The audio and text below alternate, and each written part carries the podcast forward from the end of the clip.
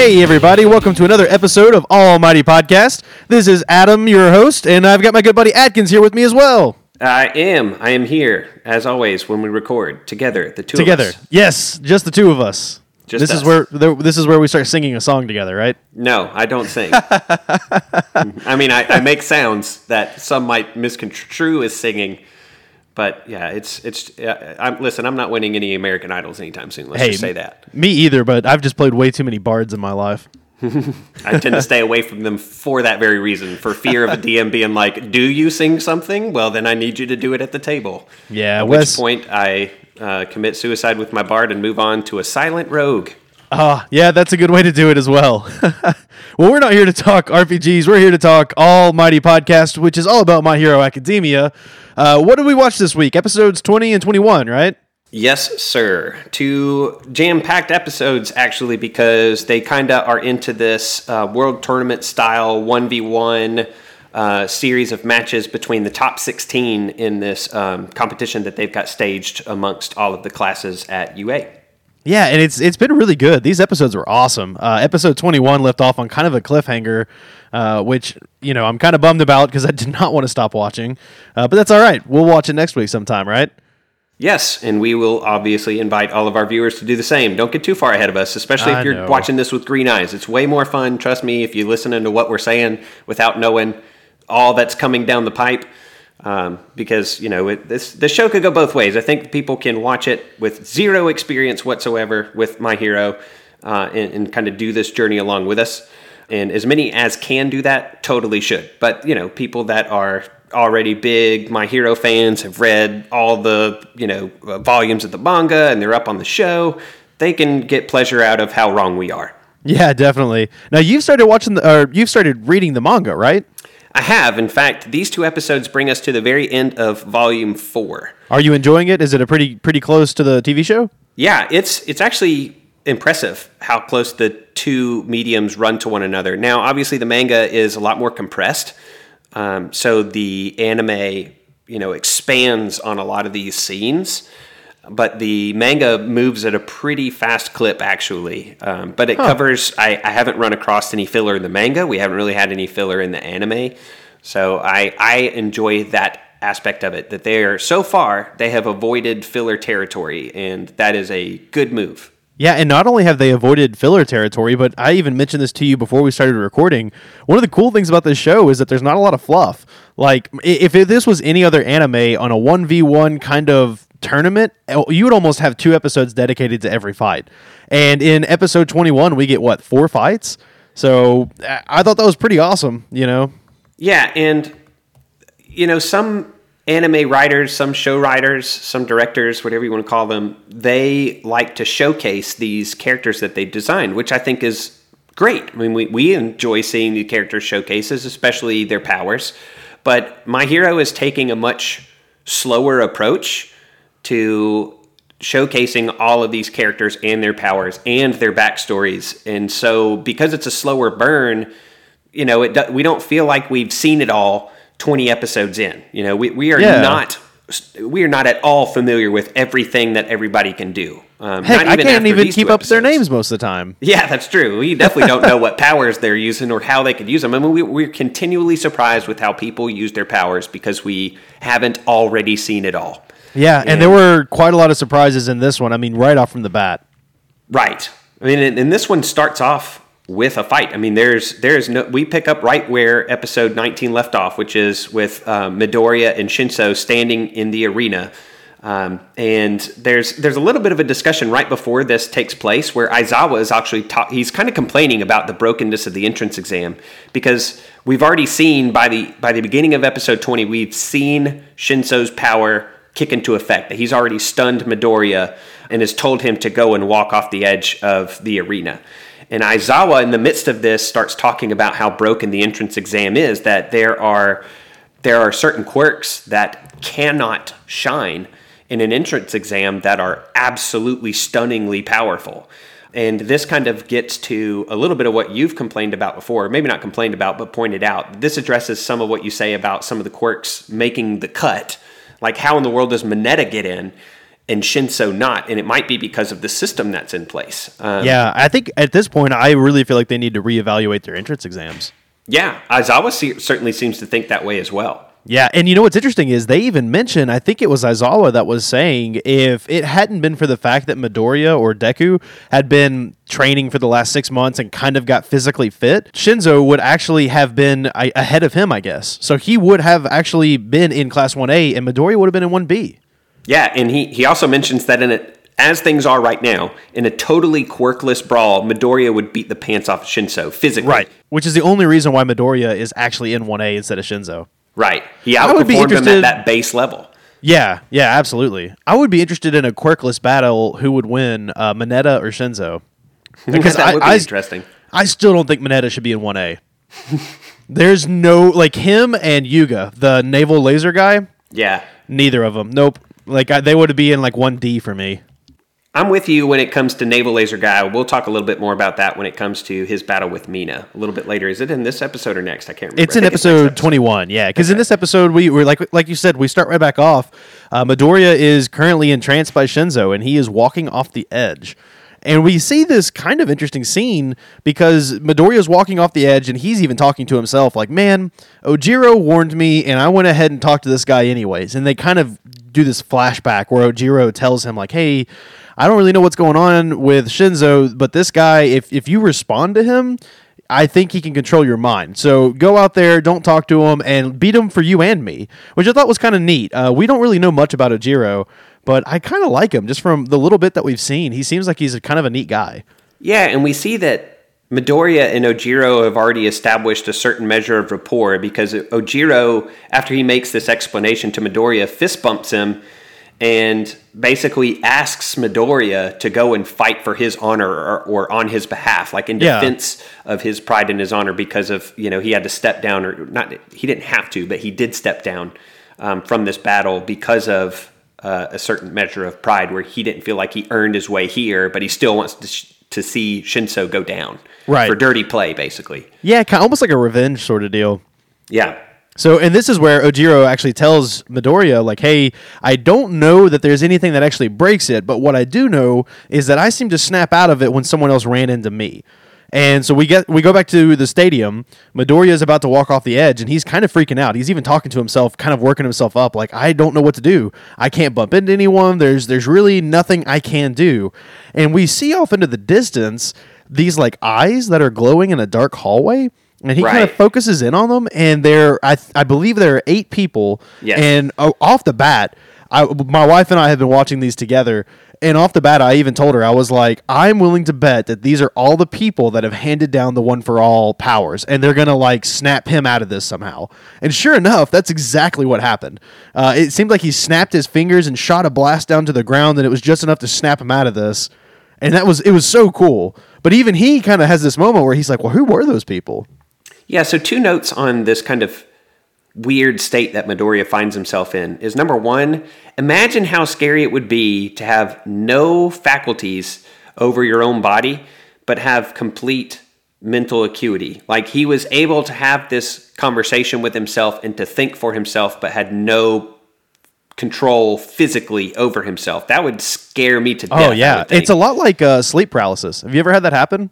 I've never had that happen, but I've heard descriptions of it, or Oh, it's awful. similarly where like people will go in for they'll they'll get like anesthesia for a surgery, and they will they won't be able to move, but they and or open their eyes, but they can feel everything and they can oh. think Oh. it's like they're conscious while everything is going on. That sounds awful. Experience. I want no part of any of that. That scares That is- the life out of me. legitimately the reason I've never had any surgeries done. I've never been under for that exact reason. So the second thing I was wondering about is the, about this vision. He sees, like you said, eight figures or eyeballs. Some of them had shapes because he later on mentions to All Might that one of them looked like him, had his had either had his, his eyes. eyes. or his hair. Yeah. Um, so do you think that there's a chance that the One for All is somewhat or somehow sentient? Well, so here's what I think, and I'm going to throw this theory out here at you, and and, and I'm kind of curious what you think about it because I, if I remember correctly, you're a fan of the last Avatar series. Yes. So what if this is like the Avatar? Like the one for all has been handed down. uh, Assumingly, at least eight people. Midoriya would be the ninth, right?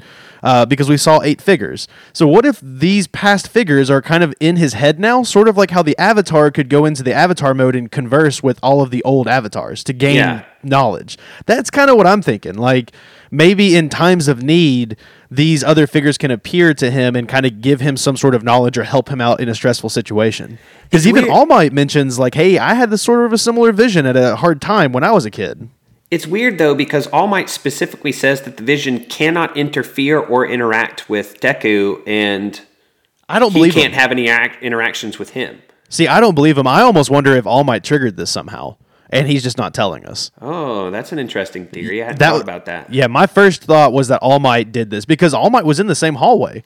And eh, you know, there's another Oh, interesting thing like whenever they're talking to Recovery Girl about this, uh, you know, he tells All Might, like, yeah, I feel like one of these figures had your eyes. And then he walks off after being recovered.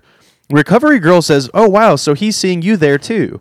Like, what is there? What does that mean? Like, that is such a that's such a mysterious statement. I feel like, you know what I mean? Like, does that mean that there's some sort of um, afterlife area, like after power area that Deku or Midoriya could go to and receive counsel from all of the previous One for All owners? I don't know because he All Might responds to that from the recovery lady. So she says something like, "So you were there too," and he just says something like, "That's good" or "That's not a bad thing." Yeah, but I wonder if this means that All Might's going to die. Like, if this means that All Might is slowly going to this other place. Interesting. Well, and I wonder now that I had no theories on what that meant for him until you had mentioned that he might have been standing in that hallway. Because then it could have just been like, well, yeah, he's got eyeballs. Of course he would see me. He didn't really seem to react to Midoriya too much when he said it either. Like, it, almost like he knew that it might happen, or maybe he, he was aware that it was going to happen. He did kinda- seem a little shaken up, though. All Might did when Midoriya first mentions it to him. Like he was taken aback or shocked. Like maybe he, to, to piggyback off of your theory, maybe All Might did something and thought that Midoriya would be insensitive to it, like unable to pick up on it, but he did. Like he is Right. sensitive to it. And he even mentions that it could mean that he's growing more attuned to the one for all. Yeah, and I wonder. So I I love All Might, you know that, but I kind of wonder if he is maybe fudging the truth a little bit for Midoriya's sake. Like he doesn't want. He knows Midoriya kind of has this complex where he relies on everybody, or he feels like he does, even though in reality, like he's had a lot of help. M- Midoriya's worked really hard for it too. Right. I wonder if he told him this just so that way Midoriya wouldn't feel like he unjustifiably got out of that situation. I'm a fan of your theory, and we're gonna we're gonna keep that as our our in canon theory until we're proven otherwise. Yeah, I kind of uh, I kind of liken this to maybe the Jedi going into that like after plane or into the Force. Maybe the people that are part of One for All after they transfer their powers, as it's getting siphoned off from them, they can kind of go into this like afterlife area that other people can converse with, and I, I like that a lot. I think that would be really neat if that's what it was. Agreed. But he's he's able to channel the one for all in this fugue state that he's in, snaps himself out of it literally with his fingers, um, and then he does manage to keep control of his mouth and just goes to straight up uh, fisticuffs with Shinso. And Shinzo fights back too. Like I didn't expect that at all. Yeah, he well he tr- yeah he tried. I mean because he's ambitious, and this is something that we're going to talk about in just a second. But they blows are exchanged, and then Deku body slams the life out of Shinso. Like it was Just a like hard Bakugo. looking body slam. Yeah, it was. It, looked brutal. It looked really brutal. It did. It was kind of really touching too, because the whole time that he's fighting off with Shinzo in the like what three seconds that this all takes place, Shinzo's berating poor Midoriya, like you know you must you're so blessed and you're so lucky to have the powers you have, and this Shinzo guy has no idea what Midoriya's been through. Right. I, I feel like they could be best friends if they knew each other better. Yeah, I got the same sense because there's a certain element of dramatic irony in what we know about Deku's story, story that uh, Shinso doesn't. And if Shinso, if Shinso knew all that Midoriya had done to get to this place, that he wasn't just gifted and blessed, he wasn't born with a silver spoon, to use an old idiom, um, that he's he's ambitious in a very similar way to that Shinso himself is, that they would actually be buddy buddy. But I don't I, I don't think that that's off the table necessarily after the dust settles on this fight either. No, I mean there was a scene that I really loved where after Midoriya's been kind of crowned the victor, Shinzo's walking away, and Midoriya finally stops him and he says, "Hey Shinzo, why do you want to be a hero?" And Shinzo says, "Sometimes you can't help what the heart desires." And I love that. Like that's really that's kind of pretty, you know? Right. And we get is it is it around this time that we get the background like we go back in time to like a a flashback of Shinzo, I guess earlier on in his regular school years. I don't think it was at UA. It, yeah, it wasn't because it showed up at least in the English version. It said three years ago in middle school.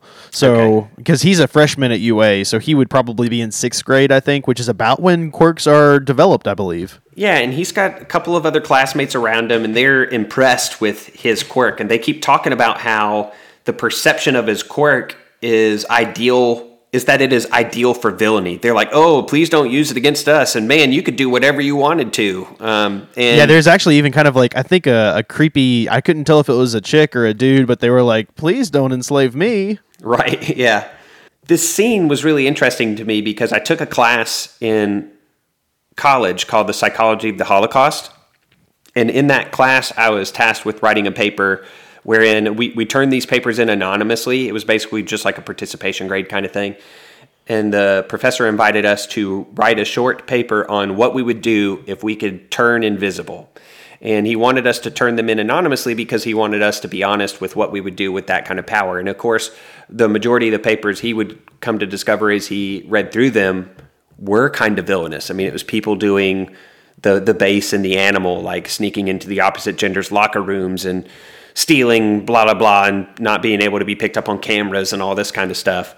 Um, so I, I, I get where these kids are coming from. Invisibility, like if you were to just ask anybody out, on the street, they might tell you that they would do some more innocent things, but their mind is immediately going to flick to the more dastardly things that you could do um, if you had that kind of power. And they seem to think the same thing about Shinzo's ability to literally control people.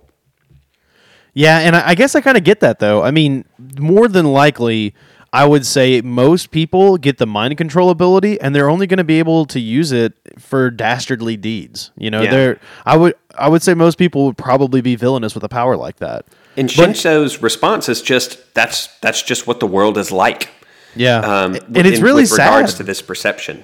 Yeah, it's awful because he, even he kind of has this moment where he says, like, all these people think I'm going to turn out to be a villain, but I'm not. I, I want nothing to do with that. Yeah, like he, he, really wants to be a hero, to be good. That's the goal he keeps going on about, too, when he's talking to Midoriya, when he's talking about his classmates. But the system currently, as Aizawa was pointing out at the top of the episode, is sort of stacked against him and Midoriya resonates with him when he says that you can't help what you long for. Um, when when when Midoriya initially asks him why why do you want to be a hero, and he gives that response, he felt Midoriya felt that way before getting the one for all. Oh yeah, like he's been fighting his own battles to be a hero himself. So that's why I'm saying these guys should be best friends. Like someone needs to pull them aside, like All Might or Aizawa or someone to be like, "You two kiss and make up, be friends," you know. And what's great is after we see these two fight, and obviously Midoriya wins, Shinzo is walking kind of, I guess, back into the locker room area. And after Midoriya asks him this question, Shinzo takes him back over again. And he tells Midoriya, like, hey, just so you know, a lot of people are going to take advantage of you. You know, like you knew what my power was, and you're talking to me. That's dumb. Yeah. And so he lets him go, and then Midoriya goes, "Yeah, you're right," and then he takes him back over again, and that killed me. I thought that was hilarious. I thought that was so funny. Uh, but we get a, a really great redeeming moment too, where when Shinzo's walking into the crowd, his class leans over and they're like, "Dude, you you killed it. Like you did so good out there. We're so proud of you. Like all of his friends were backing him up, and then behind them are all of these pro heroes going, "Yeah, I could see how we could use him. He'd be great on my team." Like five or six different ones. So that's got to feel good from Shinzo's perspective. Like, yeah, he may not get into 1A today, but that doesn't mean that other heroes aren't already looking for him, you know? Right. I mean, our exposure to him up until this moment in this episode is that he's kind of creepy. And he definitely has this air of villainy, just the way that he kind of skulks around and the way that he talks to people, even the way that he's drawn a little bit, kind of, yeah. kind of makes him look like he might be uh, on the on the villain edge of things. They, they kind of draw him like really strong out. You know what I mean? Yeah. But he's redefined in this episode as somebody who's just ambitious. He's very much a Midoriya character so far, and yeah, I like and, that. I do too. Uh, and I'll tell you, man, the the writers got me. Like from the get go, I think I've said that I thought Shinzo was going to be evil, and they proved me wrong. I fell in love with him at the end of this episode. Well, maybe the principal will still turn out bad. Yeah, I hope so. I want that little polar bear to be evil. I don't know why. I just think that'd be great. Uh, so, anyways, right after we get this fight, we see this really, I mean, infuriating scene between Endeavor and Todoroki. I don't know about you, but I was pissed off at the end of this scene. Endeavor keeps getting worse. Yeah, We How already he a pro disliked him hero? heartily by the end of our last episode on this podcast, but he keeps getting worse because he has this short conversation with Todoroki and he says a couple of things that that just make him even worse. Like I I mean, we didn't we we already thought he was pretty darn bad. But he's talking to Todoroki. I don't know how the other heroes accept him. Like every all the other heroes have to know that this guy's just like grade A douchebag, and no one says anything about it. I wonder how much of this is just public knowledge, though, about how Yeah. he is doing that quirk marriage thing. I, I, I mean, how could it be public knowledge and him have that that very public persona? I mean, who's going to tell Endeavor no? Yeah, I mean, but we get in this episode, he's talking to Todoroki and he's like, You're better than your siblings. You are my masterpiece, which tells us that Todoroki's not the first kid that he tried to curate, engineer. I Um, guess not, or maybe he was. Yeah, he- I guess not because he, he says something along the lines of like, "You're not." Uh, what does he say? I think he says, "You're better than all of my other creations. Your siblings are not nearly as good as you." Right. like just the way he says it, you're like, God, that you're gross, man. So, and I, I've got to imagine, just based on our experience with Endeavor so far, I kind of get this sneaking suspicion that all of his non masterpiece kids, all of these siblings of, of Todoroki's that exist in the world, that they have been totally discarded somehow by their trash heap dad. Like they Oh, get man. no love, no attention, and that infuriates Todoroki possibly even more than he would already have reason to be upset with his. Now we presume, like it's safe to assume he's kind of a deadbeat dad too. So I just had a thought, like two big thoughts that I that you just triggered, and I've got to tell you. First thought: What if we've already seen some of his other siblings? What What if the villains from last season were maybe part of Endeavor's crew? Ma- Like maybe not the big villains like Nomu and uh, the creepy hand guy. I can't think of what his name is.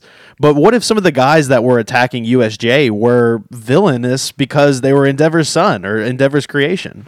I, That- I mean, there's certainly room for that. Yeah, and then so that triggered my second thought. I have, and so far this thought has been bust, but I still am clinging onto it. I'm convinced that there's someone that's betraying All Might.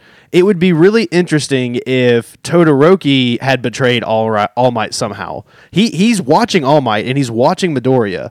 He knows that his father wants to take out All Might, and he's even mentioned it himself a couple times that he's going to eventually beat All Might. I wonder if he was hoping the villains would just do it for him Yeah, that's an interesting idea. because he would have known All Might's schedule. Now he tr- doesn't. that's He doesn't know that All Might's hurt though, so that doesn't really hold up too much. But I'm still convinced that someone is like leaking information, and it may be the polar bear. I'm convinced it may be the principal. Well, All Might doesn't seem to have that same inclination because he wants to sit down and have tea with Mister Endeavor during the lunch break. Um, That's true. or That's so true. he's either really naive or he's doing that whole keep your enemies closer bit. I I think there's some precedents to say that All Might's a little naive. Oh yeah, there's definitely precedent for that. But anyways, back into this episode and away from my crazy theories.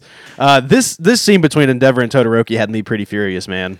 Uh, it pissed off Todoroki too. I mean, he goes out into, into the arena, steaming mad from this uh, in, in- encounter that he had with his dad against poor Sero, the tape The boy. tape guy. yeah, and he totally wrecks Sero. So Sero gets off. You know, Present Mike is like, go. And Sero immediately wraps up Todoroki with his tape and starts swinging him out of the match or out of the arena, which I thought was a pretty smart move. I did I mean, too. he's, he's seen what Todoroki could do. He's wanting in this quick, fast, and in a hurry. yeah, and even Sero says like, "Hey, I think I got him." Like he he gets kind of stoked for a minute. Dude, Todoroki totally goes off and he creates a literal mountain of ice and encases Yeah. Sero uh, kind of at the front of it. I mean, this mountain is so colossal that it extends like out into the stands, out above the, the roof of the arena. Like Mount And- Lady and uh, Death Hands are standing out of the arena, and they see this ice come out of it. And uh, what is it? Reco- Recovery Girl and All Might are in the room talking, and they have like an earthquake. Like, Yeah. it was super overkill. I thought that I was going to see Sero like flipping through the air and getting smaller and smaller from like a wide shot of the arena. I assumed he was accidentally going to kill Sero. Like he Oh. would have been like impaled on been the end of that ice tip. Yeah. But Sero is just frozen in place because one of the rules is you could just immobilize your your opponent, and so uh, Midnight is just like, "Can you move?" And he's like, "No, I'm frozen." so, and he, he also says something like, "Don't you think that's a bit much?" And Todoroki goes over and he apologizes. And, And he even melts him. I, "I was I was mad, like I was Yeah. upset."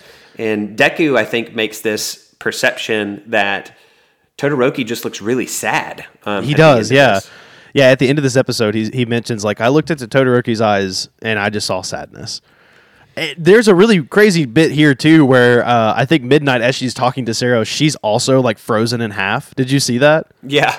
And, and it kind of pans over to the uh, audience, and Mineta is in the background, and he's got this crazy face, like, holy cow, what did I just see? Mineta is great, man. He's he's our expressive character. Yeah, absolutely, absolutely, he is. Uh, but I felt really bad for Todoroki at the end of this episode. Like he he can barely control his powers when his emotions are that high. Yeah, and I think that he feels even more frustrated by the fact that he let his dad move him to that place. Like I think he's trying so hard to give his dad no control, no effect over him at all. And this brief encounter in a hallway was enough to to make him snap in this way that Todoroki even felt was beyond a line. Yeah, because I think he j- legitimately felt bad for messing Sero up that bad. Agreed. Uh, and, but it was kind of neat that he walked over and like melted him. Yeah, and He, he, could have just left him there. and he takes the time to kind of melt that entire um, ice mountain thing. And episode 21, they're just like, all right, now that the arena's dry, let's get on with the rest of the. I mean, there's no. They, they don't waste any time. They're wanting to clip through these things pretty quickly. And it leads right into this next fight with uh, the druid chick that we've been talking about, and one of our favorites, Kaminari, uh, who I think last episode I called him Kirishima multiple times. So uh, just forgive me now if I mess up their names. Now, Kirishima is in this episode, but he's He not in this fight. He's later He's on. later, yeah. Uh, but this was awesome because we finally get to see her in action, and I thought it was interesting. Whenever they are introducing her, President Mike calls her an assassin. Oh yeah, and she takes she takes offense to this. Yeah, she's like, "What do you?" And she interrupts the whole thing, and she pauses it. And she's like, "Excuse me, why did would you call me an assassin? I'm not coming out here to kill anybody." But it makes me wonder why he would have said that. I don't know. I mean, I think he was just being like, you know, your ringside announcer, a little hyperbolic coming up. I mean, he's he's not had a lot of exposure to these students that either, I don't guess. Well, he's a teacher. I would expect him to. Like he's the English teacher. Yeah, but I mean, he's the But I guess English maybe he doesn't know his pow- their powers. Yeah, that's Yeah. fair. So but we anyway, do get to we do get to see a pretty awesome showdown, uh, and Kaminari kind of falls in love with. Uh, we know her name is Shiozaki, right? Yeah.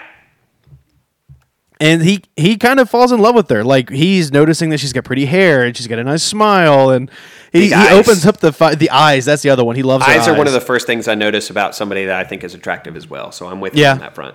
Totally. Uh, and it, it's funny because he starts the fight out with like, "Hey, how about I take you out for a bite to eat later? Because I'm gonna win." Yeah, he, he I don't know that he comes out and says it that way. I, I have that he implied it, but he implied it real, real hard. He was like, uh, you know, if you want to go out after the fight, I'll console you or something like this. Right. And, And- he even says like, "We're gonna have this over in two seconds." Right. And he tries to lay it down, and he fully powers up, throws electricity at her, and she does something kind of unexpected. And I'm not too sure what happened, so maybe you can help explain this to me. But it looked like she threw her hair into the ground. It disconnected and protected her, and then grabbed him and constricted him. Yes, that's about that's about what went down. Okay, I couldn't tell if her hair disconnected or if it just stayed attached. I think she was detached from it Okay. because one was like a big arching shield behind her between her and and and Kaminari, and then another bunch of it shot up out of the ground and immobilized him, which is how she won. She didn't win by ring out or knockout. Right. She just got him stuck. And you And then- said you said that this was an awesome fight. I disagree. I didn't Really? like this fight. I loved it just because it was so unexpected. I did not like. I did not think she would win. I figured Kaminari would blast her with electricity. I assumed he would beat her within a couple seconds. I think Kaminari needs a new shtick. Like right now, he, he just needs to figure out a way to have some finesse and multiple applications of his power because his strategy for this round was I'm just going to turn myself into a moron and and do the 1.3 million volts or whatever it is. That's probably going to be his strategy had he progressed for every single fight, and that can't hold up forever.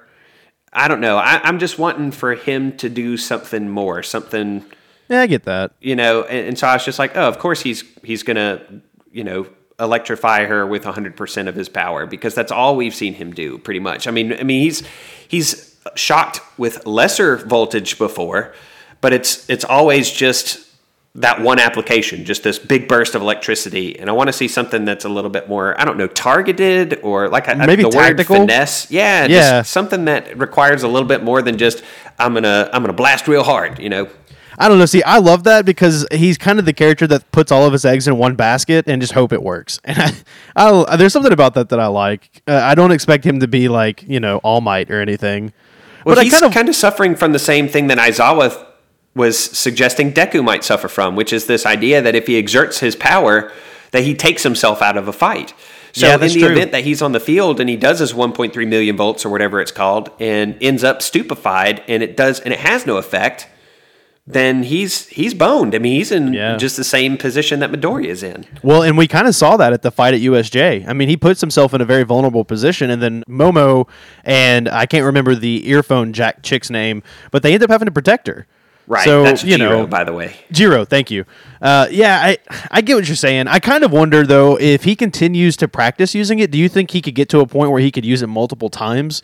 Uh, kind of like uh, Yu Yu Hakusho. Did you ever watch that anime? A little bit when it was on Toonami. Yeah, that was when I was watching it, and I remember when he first gets his spirit gun, he can only use it once a day. But then by the time that I stopped watching it, I want to say he could use it like seven or eight times a day. Right. I, I definitely think that he's got room to grow, and I want I don't know maybe maybe I just want him to get there faster. Uh, we just haven't seen we've seen progression and kind of new layers to the application of powers for almost everybody on this show except for him. So I was really disappointed in this battle. I liked seeing Shiozaki do something. Yeah, but that was I don't know. For him, I was just like, man, of course he's going to do that. I want to see him do something different. I, I don't know. I was just I just felt it was a little lacking. That's all. Yeah, that makes sense. I will say I loved seeing him carted off of the stadium uh, with his thumbs out and his goofy face.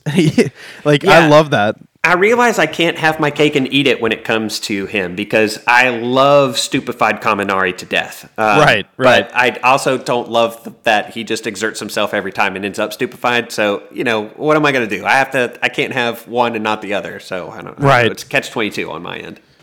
Yeah, and so after this fight, we kind of see something interesting. I, at least I thought it was a little interesting. We go back up into the audience, and Midoriya is sitting there taking notes and muttering to himself about everything and everyone. And you know, I just thought it was really funny because everyone around him is like, "Dude, really? Like, come on, let's just enjoy it." You know, like you don't have to be working right now, but that's just our hero. Like he's always going to be doing anything he can to get ahead.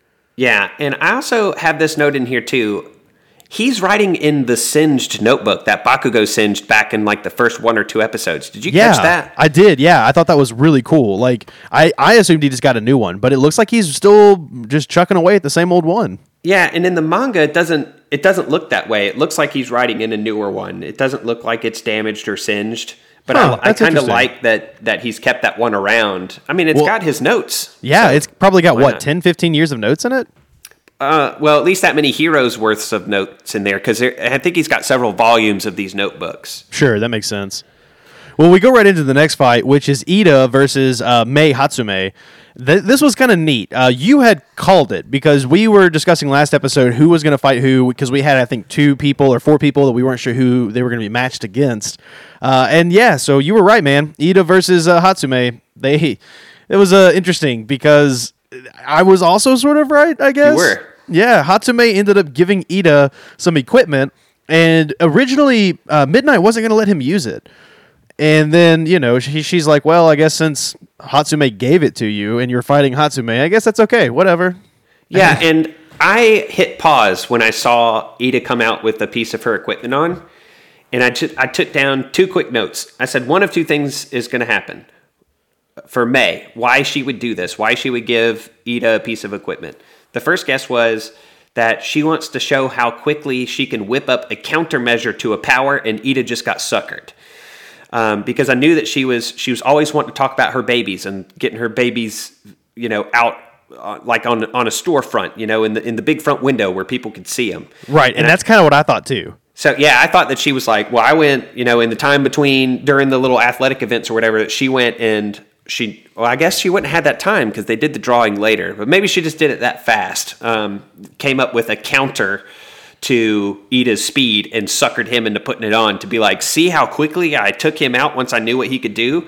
Yep, Um, that's exactly what I thought was going to happen. But tell us what really happened. I was pleasantly surprised. Yeah, my second guess was that she was putting on a showcase because I don't think she's trying to win. And I, mean, I was this was validated too. I don't see that she has any reason to win.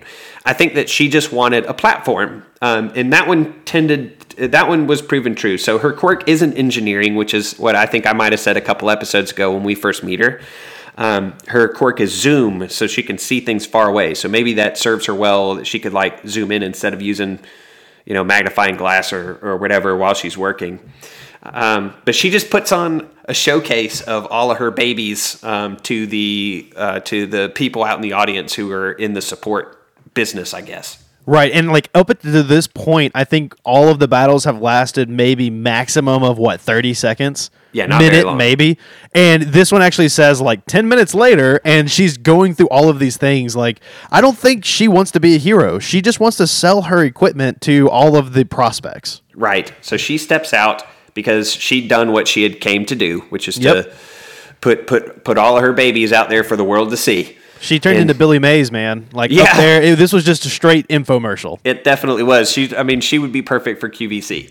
Now, I will say I was kind of frustrated here though because I, right before they do the like ten minutes later cut, uh, she hits Ida with a net, and he's laying there and he can't get out of it. Yeah, he's All immobilized. I yeah, he's the same thing. immobilized.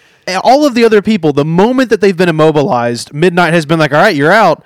But with this one, they gave them enough time, I guess. Like my wife made the argument, well, maybe he got out of it and we just didn't see it pretty quickly. He but I wasn't netted at the end. Like it, No. it didn't look like he was still rolled up in the net because he is super ticked off by this tactic. He feels Yeah. totally used. Um, he wanted, I guess, he wanted to show off his powers too and his his offensive capabilities. So he was frustrated. I get the feeling we're going to see a really awesome fight next with him because he won. He's going on to the next bracket. So Right. So then we, we kind of leave the arena. We go back up into the stands for a second. There's some conversations going on among some of the 1A students. And Ochako just kind of gets up and leaves. And I just wrote down in here that Deku totally missed his chance, or Midoriya totally missed his chance to encourage Ochako on her way out. And that, I was like, oh man, totally dropped the ball on this, man. Yeah, and not only that, but I felt bad because I think we've kind of seen that Chaco doesn't really like Hatsume. Like I think I think she feels um no, I don't want to say intimidated by her, but I think she kind of is worried that Hatsume may steal Midoriya away from her. Yeah, like I their friendship. there's a you little know? bit of potential Jealousy, jealousy, or envy going on there for sure. Yeah, because this is when Midoriya is writing down all of the cool stuff about Hatsume and not paying attention to Ochako, and she just kind of gets up and leaves, and he doesn't even notice. And I was like, I was right there with you, like, dude, you missed your chance here. Yeah, he redeems himself later on in the episode, but not before like three more matches take place, kind of in Yeah. the interim as he's standing out in the crowd. And the first one is Mina versus Aoyama, which is the dude that has the navel laser. Yeah, I've got him written down as Yuga. I guess Yuga's his first name, and Yeah, Aoyama right. is his last name. So this one was I was looking forward to this one because we don't really know much about either of them, but we do know that Aoyama's power sucks a lot. Definitely. I have the I have at the end of this match. I just said his quirk seems rather hopeless. It's unidirectional and it has a limited duration. And even though he knows both of those things, especially the second part, the limited duration, he breaks his own rule and ends up uh, putting himself in compromising positions. Yeah, so I I I have to admit something to you here. I sort of feel like Aoyama, and let me explain why. He Okay. he has this power that he knows is pretty much worthless. Like he can use it once or twice, and then after that he gets a stomach ache, right? Right. Well, I have I celiac- think it's. I think he can use it multiple times. I think it's a duration thing. Like if he blasts for more than one second's duration. Is that what it is? See, I assumed think that it so. was. I thought it was if he shot more than once. Like he has one or two good shots, and then after that, it gives him a bad bellyache. I think it's a duration thing. I could be wrong. But I Well, think I- it's a one second prolonged blast when, is when he gets a stomach ache because he sets off a bunch of blasts and then he does one that is much longer that uh, Mina has to t- kind of dodge around and under, and that's when he gets the stomach ache and she gets her opening. That's right. Well, I was going to make the comparison. I have celiac disease, which means I shouldn't be eating gluten things, but I Yeah. eat gluten stuff all the time. Like, I know what's going to happen to me, and I still do it. You know what I mean? That's fair. Um, but, you know, another part for him is he's kind of twinkly. Like, he always has these. Um, it's almost like he's wearing sprinkles on his face or something. He's always twinkling. And Have he's you know- always looking at the quote unquote camera. I, I just Right. picked up on it this episode that he is constantly looking at us through the lens that we're watching him through. So Right. he's like fourth wall breaking with his eyeballs. I just get the feeling he would be worthless in battle. Like he can't hide because he's twinkling all the time. In fact, I think his superhero name is like Twinkle Toes or something. Oh, really? I hadn't gotten that far. Yeah, Hadn't looked that up. Yeah, so uh, he's the shining hero and he can't stop twinkling. I I don't know, man. Like I just feel like he can't hide from anybody. He's got a pretty worthless ability. He's another character that could take himself out of a battle and cause other people to get hurt real quick. I would kick Aoyama out of Class 1A before I kick Mineta out. I, there, I said it. Uh, yeah, you know, I would agree with that, but only because I like Mineta, and so far Aoyama has just kind of been a tool. Mineta even steals the show during this battle. Yeah, so there is a fight between Mina and Aoyama, and Mina is like using her acid to slip slide around the arena until Which is so cool. Yeah, and she does this until Aoyama blasts, you know, for that prolonged second because she even says, "I know what your weakness is." Then he totally does it, uh, and then she melts his belt um, and then uppercuts him. And at the beginning of this fight, there's there's a couple of Mineta scenes in the midst of all this. In the beginning of the fight, Mineta yells out to Aoyama, "Beat her like in those fighting games where the clothes get ripped off."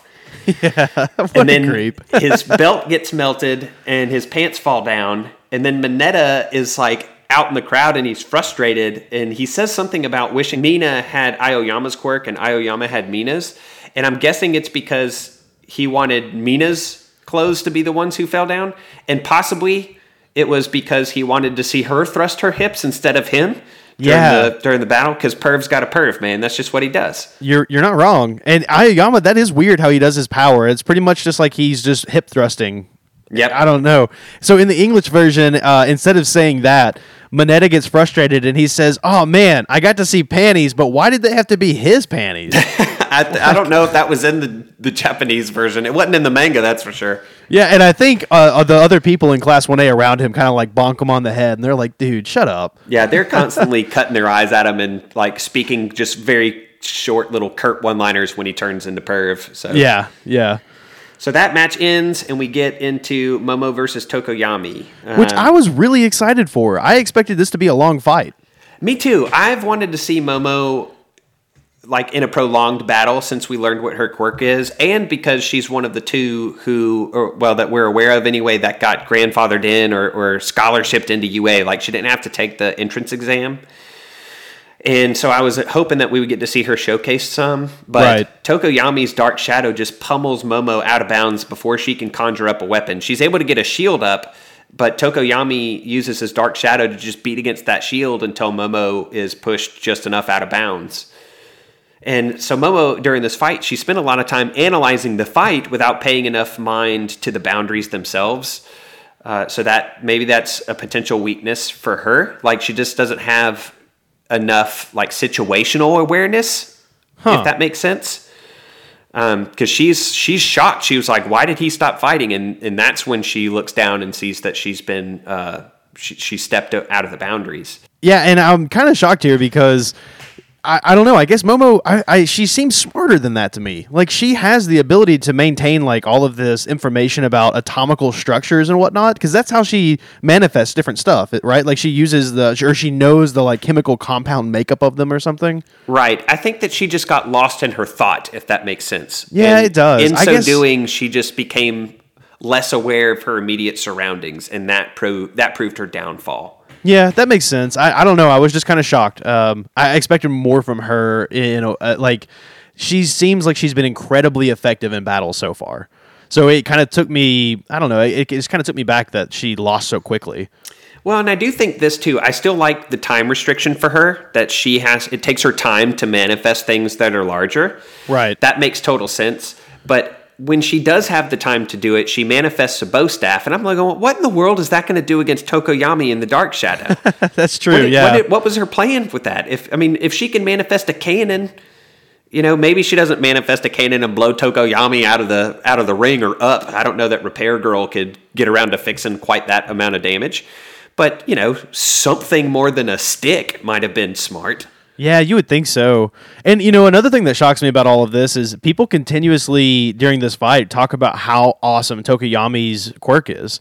Uh, Yeah. But and you know, the thing is, is like, yeah, it's really cool. Don't get me wrong, I love it, but we haven't really seen it be super, super powerful yet. You know, like it, it's worked really well, I guess. But there's nothing that makes me go, well, he could probably beat Todoroki. You know, I But- had the same note that they keep hyping up, especially Present Mike. Present Mike says something like he might have the best quirk of them all. Right. And he could be being hyperbolic, but maybe he just is more keen on what Tokoyami is capable of than we are. But we still haven't seen Tokoyami cut loose. I mean, we've heard him talk about how his power is even greater in the dark. So I'm waiting for that. I want to see the dark shadow in the dark and I see, do too. see what that's like. Yeah, but I'm kind of I don't know. There's a part of me that wonders if in dark eh, there's a part of me that wonders if at nighttime when it's dark if he can't control that dark shadow and he has more evil intentions. He does say that it becomes more unwieldy for sure. Yeah. I, I wonder if it's maybe not evil, but if it's kind of like yeah, I'll steal a soda. Who cares? You know what I mean? Yeah. Like, like just really stupid stuff. He's like those. he's like the uh, the Sour Patch Kids in the commercials, where they're just like just a little bit evil. Yeah, yeah, like just a little bit. That's funny. Um, I got to tell you, so I wanted to see what the deal was with uh, Yuga Aoyama and his power, and it looks like you're right. Uh, it has something to do with like a, a limitation of time, so he can do it multiple times, but if he does it for an extended period of time, that's when he has issues. Interestingly enough, I did not put this together, and I'm curious if you did. Apparently, he is based off Cyclops from X Men. no, I wouldn't have got that. I never would have got that either. Uh, but apparently, his navel laser is supposed to be just like uh, Scott's eyes. And his belt, apparently, he's been wearing it since childhood. So I don't know if this is something we're going to see later. Uh, but it says in his little write up that he's been wearing it since he was a kid due to a birth defect, that he can't actually control that laser. So it's just like Ah. Cyclops' eyes. So if I had known that, that like without his belt, it's kind of like taking the ruby quartz glasses off of Cyclops' face. That would have made more sense. Knowing that now, I get I see the Cyclops connection. Right. Uh, But but, yeah, just- up to the this point in the show, I wouldn't have guessed that I years. never would have guessed that either. That that kind of threw me for a loop. Uh, but that there you go. There's some interesting trivia for uh, Yuga. And then so after this this battle we get we get this like mirror match between Tetsu Tetsu and Kirishima. which I loved. this is they- so great. They both get the same intro from Present Mike and he both says he says of both of them that they're that they're he says manly and passionate hardening. And then again, I just put in parentheses, thank God it's not that kind of anime. Yeah, because Yeah. that's that that kind of conversation lends itself to that. Um, but then there's also this really quick scene of Mineta out in the crowd and he's asleep because there's no girls on the field, so why would he pay any attention? And that made me laugh some. yeah. I thought that was funny too. And that battle kind of takes place in the background of the show. Like of, there's some humor in it, of course, but I, I think you said it best when we were kind of off air that this was the perfect battle to have go on that we could actually peel our eyes away from and turn our attentions elsewhere. Which we end up kind of in this like green room or waiting room for some of the heroes. Uh, Ochako has descended into this area. Ida goes after her, and then Midoriya catches up with them as well. And we, we're, we're to that scene and a couple of cuts back and forth between this this brawl between these two guys who whose powers are so similar. And it reminded me a lot of like an MMA match where you get two guys who are just stand up strikers. Like they're like I'm not taking this to the ground. I'm just going to punch you and you're just going to punch me until one of us is KO'd Yeah, yeah, the, and it, like you mentioned, this was perfect for us because we know what's happening in the background while we get some awesome exposition between Ida, Midoriya, and Ochako. Ochako's kind of freaking out. She's she's a little nervous about this uh, battle with Bakugo, and Ida is in there and he's trying to kind of calm her nerves. And he says something like, "Well, I don't even think Bakugo would use a full strength blast against a girl." And Midoriya, I guess, either wasn't picking up on what Ida was trying to accomplish, or is just faultlessly truthful. Is just like. Uh, yeah, yeah, he would actually, and Yeah. kind of shakes up Ochako a little bit more. Yeah, whenever Ida said that, my wife and I both were like, "What are you talking about?" Of course he would. I think Midoriya said that so that way Ochako was prepared. Because if she went into the th- battle thinking like, "Oh well, Bakugo won't really hit me that hard," and then he just absolutely wrecked her, she would probably be like, "Come on, guys, why did you tell me that?" You know? yeah, that's a fair point. Uh, did you notice the creepy face she was making when Ida came upon her? Yeah, I mean it's it's like a conversation point between the two of them where Yeah. he's he's like, "What is wrong with your face? What's wrong with your brows?" I think is what he says. That cracked me up. I'm like, you would never say that to a girl. No, What's wrong no, with your not. face? Ida has a lot to learn. Definitely. But, But- we do we get a great scene here. Uh, Midoriya kind of makes up for his uh, lack of attention to Ochako whenever they're in the stands together because he offers her his handbook and says, "Well, I have an idea. I think I know how you can beat Bakugo." And it was neat because she actually refuses it. Uh, I did not expect that. and she she refuses it on the grounds of some of the things that she's done and some inspiration that she drew from Ida, who's also in the room. So she's kind of frustrated with herself because she admits that you know when- they were choosing teams for the cavalry battle, she kind of sold Midoriya on the idea that they should be together because they're friends and they're familiar with one another's powers. And she admits that she might have just been trusting in Midoriya to see her through the cavalry battle. Um, and then she talks about how she was kind of inspired or at least challenged by Ida's declaration of rivalry between him and Midoriya. And she says, we're, we're all kind of rivals. You know, we're, we're all striving to be heroes and possibly even the top hero, each for our own reason. Her for her parents' sake, Ida for his family's honor's sake, uh, Midoriya because it's his dream and it's All Might's desire, uh, and he doesn't want to let him down. So they're they're all on this this competitive ground, and I think it's sunk into her in this scene in, in a way that it maybe hadn't before. Yeah, I agree, uh, and I'm really, I'm. This may be a weird way to say it, but I'm kind of proud of her for doing that. Like she's standing up for herself. She wants to do this on her own, and she has her own reasons for it. And I think that's awesome. Like she, she kind of admitted she doesn't need anyone else to help her out. She's going to do it her own way, and she's going to do the best she can. And I think that's great. So she steps out into the ring with Bakugo, um, and he is just looking as villainous as ever, um, and ambitious as ever. And, Yeah. And uh, Ochako has this moment where her eyes are kind of closed, where she might be collecting herself, and then her eyes snap up, and you see this kind of resolution on her face, and that's where this episode ends. We're left like on the on the edge of a fight that. I don't. I didn't think before that moment that I was really all that interested in it, but now I really, really, really am. Yeah, I am too. Uh, I'm really interested in seeing how she makes it through. And I mentioned this to you. I don't think that they're going to let Ochako go through with this. Like, I get the feeling that she'll lose. Uh, and it'll be like a fail forward situation where she fails, but she discovers something about her powers or she discovers something about herself. There's no way that we're not going to see Bakugo and Midoriya in a one on one match in this. See, I I think that she at least has an, a long shot chance of winning. Um, because we know that Bakugo's powers require him to get in really close. His his blasts aren't. I mean, they do have some range, but it's it's middle it's mid to close range for the most part. Especially without his grenade hands, I guess, where he can store it up like he did in the um, Heroes versus Villains simulation. So I imagine that what Midoriya's plan might have been for her was expect him to close the distance quickly, and her power also is is reliant upon a certain pro- close proximity because she's got to touch whatever it is that her quirk is going to interact with. So I thought that maybe what Midoriya was going to coach her up to do is to get near the edge of the ring.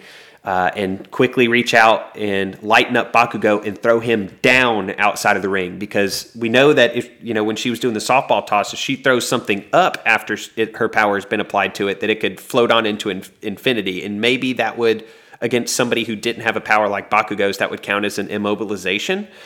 But for the last few episodes, especially since this sports festival thing has been going on, we've seen Bakugo prove to be pretty adept at aerial mobility with his power, so that wouldn't work. Yeah, So I mean, her- he basically uses his powers like jetpacks. yeah, I mean, her only chance is to throw him down, to lighten him up so that she could leverage him, and to throw him down outside at the very edge of the ring. Um, that's that's what I would think Midoriya might be saying, but it, I also feel like that's so simple for that to be his plan that he, his would be more complex. And as soon as it would happen, I'd be like, okay, that makes sense too. You know? Yeah. Well, I mean, the thing is, you got to keep in mind, Bakugo is incredibly tactical. Like, he is kind of an arrogant jerk. He's super, super good at being a tactician.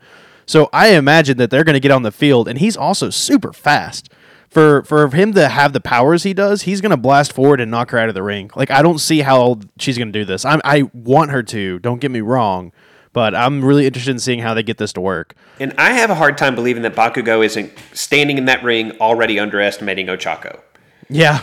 And I think that that's how she has that sliver of he's only you, you are only going to have one chance at this. So it has to work the first time because he won't make that same mis- mistake twice because like you said he learns, he adapts very well in combat. So I don't know. We'll, we'll we will very quickly learn the resolution of this match. I hope it doesn't fly by like uh, you know some of these other matches that we saw that were very very quick like Momo's and Mina's. I hope that they this one goes on a little bit longer. I want to see this. I want to see Ochako hold her own. I do too. Even I if really she loses, do. I want Yeah. her to put up a fight because I think also that that would embarrass Bakugo quite a bit, and Yeah. I'm okay with that. I want Bakugo to have to work for this. Like, I don't think he. I know this maybe sounds bad, but I don't think he deserves an easy win. Right. So we gotta we gotta roll back a little bit because with Kirishima and Tetsu Tetsu Tetsu, we have not announced the winner. Uh, It's true. It was a tie, which was kind of a letdown, I guess, to me. I really wanted one of them to win. I guess. Who do you think it- wins the arm wrestling match that determines the actual winner? Because they both just simultaneously KO one another. Right. And so yeah, that's the thing is like Midnight considers it a draw and then she says something along the lines of who knows, maybe an arm wrestling match will r- determine this result. And uh, I I have no idea. Like they seem equal in every way. Right. So who knows? Maybe uh, we'll see. I guess. I mean, they're, they're gonna have to figure out something. But I will say the one thing I'm kind of confused on. I was under the impression that Cementoss was the judge, and Midnight keeps stepping in and making these rulings. Like I thought at the beginning of the sports tournament, or not even the sports tournament, but the one v one tournament portion. Cementoss made the stadium and then said he would be sitting by to make any final judgments or something. I think he was there to use his power to separate or to protect somebody in the event that things were getting out of hand on the like danger scale. That was the sense that I got from him where he was like I will intervene using my powers over this entire ring to, you know, encase somebody and immobilize them if they're getting out of hand. and Okay, maybe we'll see that against Bakugo. If he gets Maybe. mad enough, if Ochako lasts long enough, maybe we'll see Cementoss inter intervene and maybe I don't know, maybe Bakugo gets disqualified. That would be interesting. I could see Bakugo getting disqualified for almost killing Ochako. Me too. Yeah, that would be interesting. So, but yeah, we got Ochako versus Bakugo next week. Uh, that's the last fight in the first round. So we know for a fact that we got Todoroki and Midoriya coming up soon. Yes. That's And gonna be I- exciting. I'm completely convinced there's no way we are getting out of this tournament without seeing Bakugo versus Midoriya, which means, in my opinion, Midoriya is going to beat Todoroki. Yeah, I'm I I'm not sure. I need to think on that a little bit more because Yeah? uh, I, you know, you, you you mentioned the Goku Vegeta interaction or similarity when when talking about Midoriya and Todoroki before, and I think it's more appropriately appro- applied to Bakugo and Midoriya. Oh, I would agree with that entirely. Yeah, And I- it's much more Bakugo and Midoriya. And I think that if if they're going to to set that up, they might slow burn it a little bit more than this, you know, Sweet Sixteen thing. And I don't know. I mean, it, we'll we'll, we'll I, I don't know. We we will find out. That that much is assured. Yeah. What do you think? So I kind of had a thought.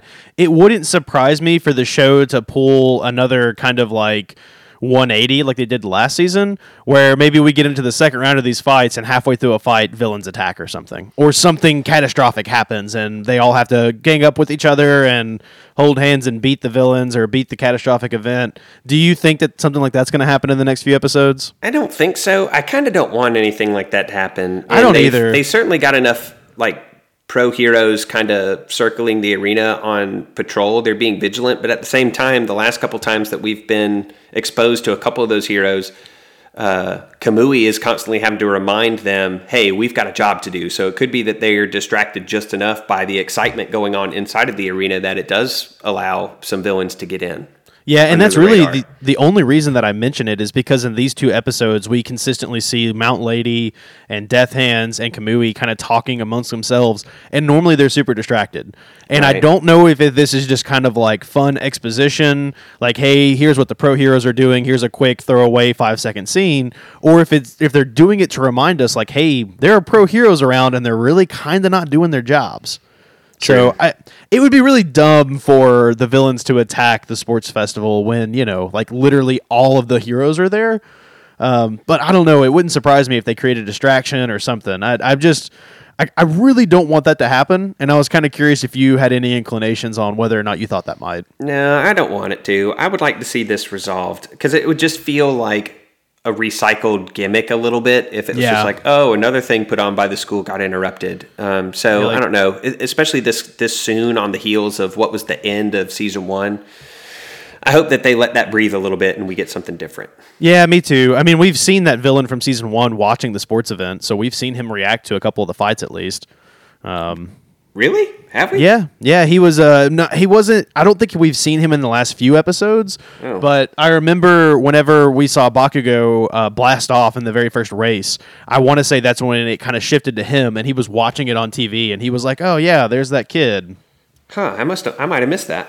Yeah, he showed up for like a split second. Uh, he was watching the sports festival, so I, I, it seems kind of a weird throwaway thing for them to include him if he's not going to be in this season. Yeah, that's. I can get behind that. So I don't know. I guess we'll find out, right? We'll find out. So stay tuned. We'll we'll tackle episodes twenty two and twenty three next week.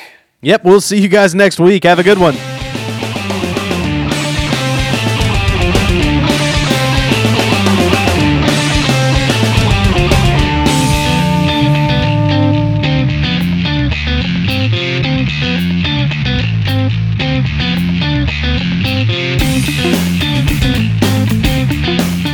The Almighty Podcast is a production of the Back Patio Network. If you enjoyed this podcast, please check out our others at backpationetwork.com. And don't forget to rate and review us on iTunes and check out our Patreon at patreon.com forward slash Back Patio Network. And feel free to hit us up on Twitter at, at BackPatioNet or at Almighty Pod. We'd love the chance to talk with you.